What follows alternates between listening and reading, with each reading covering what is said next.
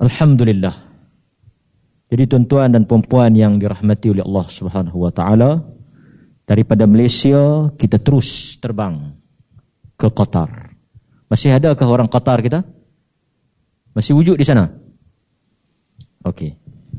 Soalan yang berikutnya. Tapi kali ini kita terpaksa menghadkan masa. Tidak ada lagi kata dua. Yang ada hanya kata-kata. Boleh faham? Okey, dapat banyak tadi duk WhatsApp saya. Dua ke satu? Sebenarnya empat. Dapat? Siapa yang tak sampai makam memang tak dapat. Okey. Jadi balik kepada Ustaz Salman. Di sana ada pihak yang kata kenapa perlu berbalah? Kenapa perlu bertelingkah? Sedangkan ini hanya furu' bukan usul. Ia hanya soal khilaf fiqhi bukanlah soal akidah. Kemudian timbul satu kaedah yang mengatakan kita tidak boleh mengingkari perkara khilaf. Sebaliknya kita mengingkari perkara yang disepakati. Soalan saya sangat mudah. Jika ini khilaf, ini hanya perbezaan pandangan tentang isu nak berzikir. Kenapa perlu berkeras dan agak tajam kritikan Ustaz Salman di awal tadi? Sila berikan jawapan anda dalam masa yang terhad. Dipersilakan Ustaz Salman. Uh, terima kasih Ustaz Mak Rizal. Bismillah. Wassalatu wassalamu ala rasulillah wa ala alihi wa sahbihi wa man walah. Uh, terima kasih di atas soalan. Kembali semula kepada saya. Soalan ini lebih santai. Kenapa perlu berkeras? Uh, saya baik saya nak cerita di sudut dalil ya di sudut memahami dalil dan juga memahami apakah logik di sebalik orang yang mengamalkan zikir-zikir begini. Uh, saya saya betul-betul cuba untuk mencari hujah. Saya cuba mencari hujah. Saya dengar perkataan yang diucapkan oleh Dr. Ali Jumaah. Saya baca buku uh, Ahmad bin Siddiq Al-Qumari, Syekh Ahmad uh, Al-Qumari. Cuba nak faham di mana sebenarnya kalau kalau kalau ada ada hujah yang kuat untuk dijadikan alasan bahawa sebenarnya ini adalah isu berkaitan khilafiyah yang boleh terima perbezaan pandangan. Contohnya lah. Baik pertama saya nak sebutkan di sini kan untuk tuan-tuan dan puan-puan. Uh, mereka katakan ini adalah perkara amaliyat amaliyat berkaitan dengan amalan amalan sahaja. Artinya uh, tak ada dah ruang untuk orang tu kafir ataupun tidak. Ini bukan i'tiqad tapi amalan. Dan dia pergi satu step lagi, mereka kata dalam sudut amalan ni khilaf lah. Tak ada pula yang sesat ataupun yang tak sesat. Betul ataupun salah sahaja, tak boleh sesatkan orang. Sebenarnya di sini saya tak setuju sebab uh, kita kena faham kesesatan itu bukan hanya berlaku pada i'tiqad. Kesesatan itu berlaku pada perkataan, kesesatan itu berlaku pada perbuatan dan sebagainya. Saya nak balik kepada isu utama ni. Kenapa kita kena keras? Baik, pertama sekali, Uh, kita ambil contoh lain lah. Contoh satu lagi. Zikir, ah, ah, ataupun awah. Baik. Uh, sama juga uh, Syekh Al-Rumari dan juga Dr. Ali Jumaah mereka merujuk kepada ada hujah, ada dalil. Ada dalil kata mereka. Uh, antaranya tafsiran Al-Quran inna Ibrahim la awahun halim. Sesungguhnya Ibrahim adalah awah halim. Baik. Uh, Dr. Ali Jumaah sebutkan salah satu tafsiran adalah awah dia banyak menyebutkan uh, Syekh Al-Ghumari pula sebut awah artinya di sini ada dalil yang dipegang oleh kelompok-kelompok sufi tasawuf bahawa ah ini ataupun awah ini sebahagian daripada nama Allah Subhanahu Wa Taala. Nak menunjukkan yang Nabi Allah Ibrahim banyak memuji Allah dengan ah ataupun awah. Sebab tu dikatakan huwa la awahun halim. Dia banyak mengucapkan wow baik. Uh, tak boleh tidak kita balik kepada tafsir asal. Di mana perkataan-perkataan tafsiran-tafsiran Allah ni. Ibn Ibrahim la awahun halim. Al-Imam tabari rahimahullah apabila mentafsirkan ayat ini, beliau membawa perkataan-perkataan salaf tentang maksud Allah. Ada berapa? Ada lapan ke sembilan pandangan yang berbeza tentang Allah tu apa. Satu pandangan Abdullah bin Mas'ud radhiyallahu anhu dia kata Allah artinya banyak berdoa. Inna Ibra Inna Ibrahim la awahun halim sesungguhnya Ibrahim banyak berdoa. Okey, Allah banyak berdoa. Kemudian tafsiran lain daripada Ibnu Mas'ud kata Allah artinya rahim. Dia berkasih sayang, berkasih sayang dengan bapa dia walaupun bapa dia telah tolak dia dan sebagainya. Tafsiran lain pula daripada Ibnu Abbas menyebutkan daripada bahasa lain awah bererti seseorang yang muqin ataupun mukmin. Ibrahim orang yang yakin yang beriman dengan Allah Subhanahu wa taala. Tafsiran lain pula kata musabbih yang banyak bertasbih kepada Allah Subhanahu wa taala. Ada pula tafsiran lain kata Ibrahim awah artinya yukthir tilawat yukthir tilawat al-Quran. Banyak membaca Al-Quran. Ada tafsiran lain daripada Abdullah bin Shaddad katakan awah artinya mutadarri' khashi'. Orang yang mutadarri', dia uh, merendah diri, tadarru' dan juga khusyuk. Baik. Ada satu tafsiran lagi disebutkan daripada hadis Abu Dhar, awah artinya orang yang mengucapkan ah ataupun awah awah. Ah ucapan itu, itu maksudnya awah. Hadis daripada Abu Dhar ada seorang lelaki ketika dia tawaf dia mengucapkan perkataan itu. Ah ah Lalu itu ditafsirkan sebagai Allah. Baik. Ada, okey, ada tafsiran. Allah artinya uh, salah satu tafsiran walaupun ini bukan tafsiran yang kuat dia mengucapkan ah uh, satu. Kita boleh faham ni. Tafsiran mengatakan orang ni mengucapkan ah itu maksud Allah. Kata Ka'ab bin Malik, katanya maksudnya di sini adalah kana idza dzukiran nar qal awah. Apabila diucapkan tentang neraka awah seolah-olah nak kata jauhlah daripada neraka menzahirkan kekesalan dan juga kekutan jauhlah kesedihan perkataan yang menggambarkan kesedihan sebab tu daripada Ka'ab juga disebutkan inna ibrahim la awwah idza dzukira nar qal awwah minan nar. Sesungguhnya ibrahim adalah awwah apabila diucapkan tentang neraka dia katakan awwah minan nar. Ada kan tafsiran semua ni? Salah satu awwah maksudnya apa? Orang yang mengucapkan ah ah minta jauh daripada neraka. Baik. Kata Imam Mutabari rahimahullah yang paling tepat mentafsirkan inna Ibrahim la awwah yang paling tepat sekali adalah doa. Adalah doa. Kerana maksud ta'awuh itu sendiri adalah tadarru' wal mas'alatu bil huzni wal ishfaq. Adalah meminta dalam keadaan menzahirkan kesedihan. Sebab tu kalau pergi orang sakit, kita kata kat mereka, la tata'awah. Tak payah duk mengerang sangat, dia buat sakit sangat macam tu. Artinya awah di sini, ya, ada orang ucap. Artinya dia menzahirkan permintaan kepada Allah dalam bentuk menzahirkan kesedihan. Itu tafsir. Itu tafsir nah. Jadi tafsir dah sebut dah. Memang betul. Awah artinya boleh merujuk kepada sebahagian ulama mengatakan dia banyak mengucap ah Allah meminta jauh daripada neraka. Baik, pergi kepada Syekh Al-Ghumari dalam buku dia. Apa kata Al-Ghumari? وقال المفسرون من السلف الصالح في معنى الآية إنه كان كثير الذكر Sebahagian mufassir daripada salafus salih mengucapkan bahawa Ibrahim ini banyak zikir. Betul tak? Sama macam At-Tabari tadi. Maksud paling kuat banyak doa, banyak zikir. Wa 'abbara ba'dhum bi annahu kana yukthira ad-du'a. Sebahagian mereka kata maksudnya Allah banyak berdoa. Betul tak? Betul. Ada dalam Tabari. Fadalla ala anna ta'awwaha min asma'illahi ta'ala. Ini menunjukkan bahawa ta'awuh adalah nama Allah Ta'ala. Stop. Mana main ni? Di mana yang kata ta'awuh adalah asma Allah Subhanahu Wa Ta'ala? Logik al-ghumari. Li'anna dhikra wa du'a la yakunana illa bi asma'illahi ta'ala kerana zikir dan doa tidak berlaku melainkan dengan nama Allah Subhanahu wa taala. Betul ke betul ke alasannya? Itu bukan alasan. Itu bukan alasan. Allah boleh er, boleh merujuk di situ menzahirkan kesedihan, tanda menzahirkan kesedihan. Bahkan itulah yang difahami oleh At-Tabari. Dan juga tahqiq dalam kitab Musannaf menyebutkan perkara yang sama. Dia menzahirkan kesedihan, bukan nama Allah.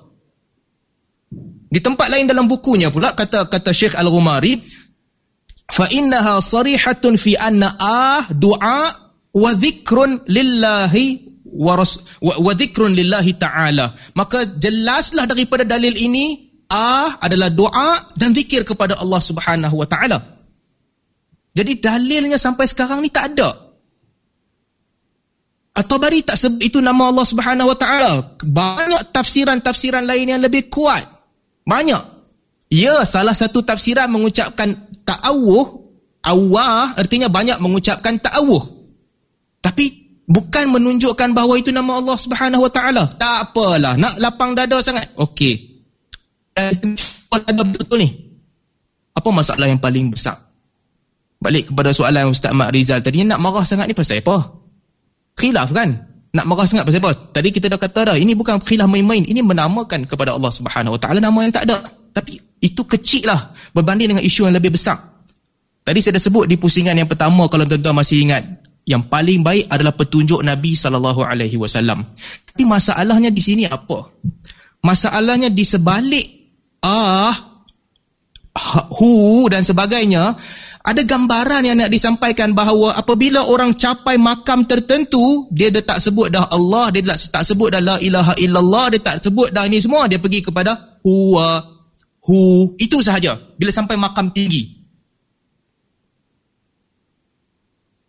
Tuan-tuan masih ingat? Ada orang yang kata zikir nabi ni berat. Berat nak amal. Yang amal ni zikir biasa. Zikir biasa yang yang kita boleh amal. Zikir nabi berat sebab tu uh, Fakhruddin Ar-Razi menakalkan daripada Syekh uh, Syekh Al-Ghazali katanya kata kata Syekh Ar-Razali rahmatullah alaihi kana yaqul la ilaha illallah tauhidul awam. Mengucapkan la ilaha illallah tauhid orang awam.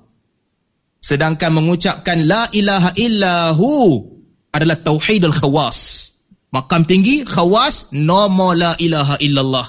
La ilaha illahu. Dan Ar-Razi setuju dengannya dia bawa dalil pula di bawah. Wala tad'u ma'allahi ilahan akhar la ilaha illahu. Dan kemudian dia bawa dalil lepas ayat ni datang pula ayat lain kullu syai'in halikun illa wajhah. Setiap yang setiap sesuatu hancur melainkan Allah. Maka dia gabungkan dalil dua ni menunjukkan bahawa yang kekal abadi yang satu-satunya yang paling tinggi makamnya adalah hu. Ada orang kata tak kami sufi ni kami sufi ni kami masih lagi amal zikir-zikir biasa kami masih lagi zaman zikir-zikir yang lepas solat kami baca, mereka kuat baca zikir ni, ini sekadar tambahan, riadah sahaja, tak ada apa-apa pun. Jangan tipu. Jangan tipu. Buku terbitan Jabatan Mufti Negeri Sembilan, buku terbitan Jabatan Mufti Negeri Sembilan memberi gambaran bahawa orang yang sampai tahap hebat, sebahagian sufi tahap hebat meninggalkan zikir-zikir lain melainkan huwa. Saya minta maaf, saya harap Tuan Mufti bila dia tulis kata penghantar buku tu dia tak baca. Saya harap dia tak baca. Kalau dia baca dan dia tulis, ini mengecewakan. Muka surat 29. Buku tu, tuan-tuan balik cek. Beradabnya ahli tasawuf dengan Allah subhanahu wa ta'ala. Mereka tidak berzikir dan berdoa dengan isim zahir Allah. Tidak juga dengan isim damir uh, mukhatab anta. Bahkan dengan damir al-ghaib iaitu huwa. Apa ni? Ini beradab ke? Someone yang nak minta kepada Allah, dia tak ucap dah huwa. Dia ucap, dia tak dia tak kata dah Allah, dia pergi huwa sahaja. Ini beradab ke? Muka surat 40. Buku tu, cek muka surat 40. Disebabkan kebesaran dan ketinggian nama ini, huwa, eh? disebabkan kebesaran dan ketinggian nama ini, sebahagian ahli tasawuf tidak akan berdoa kecuali menggunakan lafaz hu Tuan-tuan, saya saya sedih kalau mufti baca buku ni dan endorse tulisan ini. Orang yang dia tak ucap dah Allah, dia tak boleh khusyuk dah dengan la ilaha illallah, dia tak boleh khusyuk melainkan dengan ah sahaja, orang ini bukan di atas landasan kebenaran. Allah Subhanahu wa taala sebut dalam Al-Quran kan Allah aw rahman ayyama tad'u falahul asmaul husna. Serulah Allah serulah Ar-Rahman. Apa sahaja nama yang kamu panggil untuk Allah nama-nama yang mulia. Hang buang semua ni ke tepi.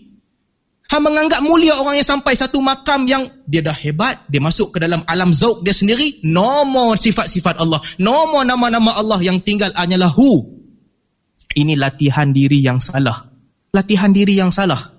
Kita melatih diri kita sendiri. Kalau kita latih diri kita supaya semakin dekat dengan Allah Subhanahu Wa Taala, basah lidah dengan zikrullah, basah lidah dengan subhanallah, basah lidah dengan alhamdulillah, basah lidah dengan Allahu Akbar. Itulah tangga-tangga yang kita akan daki.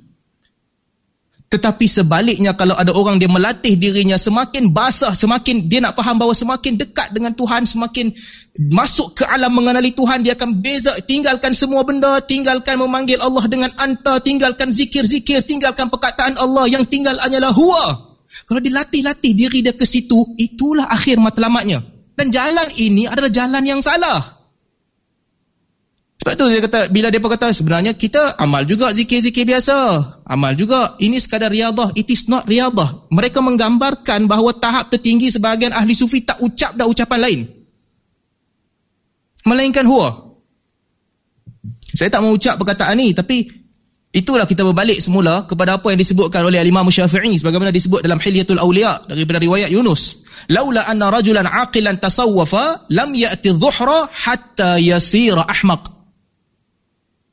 Kalau satu orang masuk tasawuf sebelum sampai waktu zuhur, masuk pagi sebelum sampai waktu zuhur, dia jadi ahmak. Bukan semua tasawuf. Bukan semua tasawuf. Sebagaimana kata uh, guru saya Datuk Mufti tadi, bukan semua tasawuf. Ada tasawuf yang baik. Tetapi Al-Imam Syafi'i di sini nak ceritakan kepada kita, ramai orang sandarkan diri kepada tasawuf bermasalah. Al-Imam Al-Bayhaqi sebutkan, Bukan semua tasawuf juga. Ada di antara mereka yang malas, ada di antara mereka yang tak bekerja dan sebagainya. Kritikan ini ditujukan kepada mereka. Tapi Al-Imam Syafi'i rahimahullah dalam ucapannya menunjukkan bahawa majoriti ahli tasawuf bermasalah di zaman dia. Sebab tu kata Al-Imam Syafi'i, aku duduk dengan mereka, aku tak belajar melainkan dua perkara sahaja. Al-Waqt al-Kaisayf salah satu daripadanya. Dalam ucapan lain kata Imam Syafi'i rahimahullah uh, tak ada ahli sufi yang baik melainkan seorang je yang dia jumpa. Artinya di zamannya idea-idea mereka sebahagian ram, ramai yang menyandarkan diri kepada tasawuf adalah idea-idea yang bermasalah. Ini masalah yang paling besar. Sama macam Ustaz Noor sebut tadi. Dia bukan tentang amal sebagai riadah. Tapi kalau kamu sampai ke tahap, kamu anggap tinggi, tinggi, tinggi, tinggi sampai ke satu tahap manusia boleh mengatakan bahawa okey kami tak perlu dah syariat Nabi. Dalam apa sahaja kes. Solat ke, baca Quran ke, zakat ke, haji ke, zikir ke. Okey kami tak perlu dah ucap ucapan ucapan yang dianjurkan oleh Nabi sallallahu alaihi wasallam. The moment orang mempercayai yang demikian maka mereka telah pun sesat. Tuan-tuan nak cari dalil ni kan? Balik kepada soalan nak cari dalil kan? Kenapa nak marah sangat? Sekali lagi saya nak jawab, kenapa nak marah sangat kalau orang nak nak uh, nak apa nama? mengamalkan. Ini kan perkara khilafiah. Kalau pintu ni dibuka, di mana penghujungnya? Di mana penghujungnya? Ada riwayat-riwayat yang menyebutkan bahawa alif, lam, mim merujuk kepada nama-nama Allah. Ada riwayat. Sebahagian riwayat. Betul, ada sebahagian riwayat. Kaf, Ha, Ya, Ain, Sad merujuk kepada nama-nama Allah. Ada sebahagian riwayat menyebutkan yang demikian. Ha, Mim, ada riwayat salaf yang merujukkan dia nama-nama Allah. Mereka kata tengok ni semua ada ni. Ni semua ada. Kalau ini ada, apa salah tak boleh tambah kepada Huwa? Extension sahaja. Extension, tambah sikit. Masuk Hu, Ah dalam tu, selesai masalah. Tuan-tuan kalau pintu ni dibuka sampai bila ni? Nanti akan ada orang eh, dia nak zikir dia zikir alif alif alif alif alif alif alif. Orang lain pula lam lam lam lam lam lam lam mim mim mim mim mim mim mim ha ha ha ha ha ha ha. Apa ni? Alif lam mim ha mim ta sin ta sin min kaf ha ya ain sad. Begitukah zikir-zikir yang diajarkan oleh Nabi sallallahu alaihi wasallam? Dia nak buka pintu, nak katakan zikir ni boleh, dalam sebelum sampai ke situ dia telah membuka banyak pintu-pintu lain lagi. Tafsiran ada. Pandangan-pandangan ada. Tetapi nak namakan Allah Subhanahu Wa Taala, nak seru Allah Subhanahu Wa Taala berulang-ulang memanggil Allah Subhanahu Wa Taala, ikutlah apa yang telah disebutkan di dalam Al-Quran dan juga dalam sunnah. Itulah yang paling selamat. Kita bukan cerita tentang hayah tadi kan, hayah yang menari dan sebagainya yang sebut Tuan-tuan bayangkanlah, tengoklah sifat sahabat Nabi sallallahu alaihi wasallam dalam riwayat uh, dalam musannaf disebutkan Abdullah Abdullah bin Abbas hari raya pergi ke masjid tengok orang bising-bising zikir. Dia tanya apa hal ni? Dia marah. Ada sahabat Nabi sallallahu alaihi wasallam yang ada seorang tekong, orang lain berzikir angkat suara, marah, marah. Baik kamu kira dosa-dosa kamu. Apabila Nabi sallallahu alaihi wasallam amantu bi kitabikal ladzi anzalt wa bi nabiyyika alladhi arsalt. Sahabat tertukar wa bi rasulika alladhi arsalt. Nabi kata tak wa bi nabiyyika alladhi arsal nampak tak kesungguhan para sahabat nak dekat dengan nabi sallallahu alaihi wasallam? Kalau depa duduk dan depa pergi ke majlis yang satu orang tengah zikir-zikir bangun pusing-pusing-pusing menari golek-golek apa sahabat nabi nak buat? Tak kata nampak? Agama apa ni Jadi ini bukan sebab tu saya saya nak jawab kepada soalan Ustaz Mak Rizal. Dia bukan pasal khilaf, tak apalah boleh buat apa orang nak buat. Bukan tentang khilaf, bukan tentang pandangan. Carilah hujah. Kalau ada hujah yang kita sebut tadi maksud yang baik, perkataan yang baik, amalkanlah dia. Tetapi zikir huwa ni kita bantah kerana apa? Kerana satu tak sabit keistimewaan perkataan tu dalam nas. Kerana dua di sebalik perkataan itu ada hai'ah-hai'ah rutin-rutin yang nampak sangat bercelaru. Yang ketiga di sebalik ucapan itu sebagaimana yang ditulis dalam buku terbitan Negeri Sembilan mengagungkan ideologi sampai satu tahap no more la ilaha illallah no more ar-rahman ar-rahim no more Allah huwa huwa huwa sampai di sini anda takhasus di dalam Al-Quran, dalam sunnah, dalam syariah, dalam fiqh, dalam usul, dalam apa sahaja wajib ke atas anda melawan mereka. Kalau tidak jangan cerita kata anda pegang dengan uh, takhasus menjiwai Al-Quran dan Sunnah. No, someone mencabar Al-Quran dan Sunnah.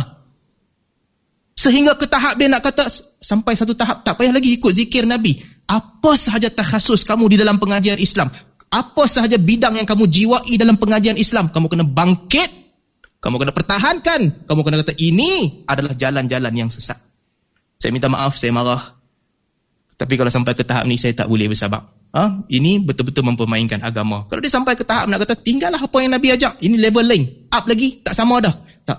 Kita kena ke hadapan, kita kena sekurang-kurangnya membantah. Ustaz Mat, terima kasih kembali semula. Okey.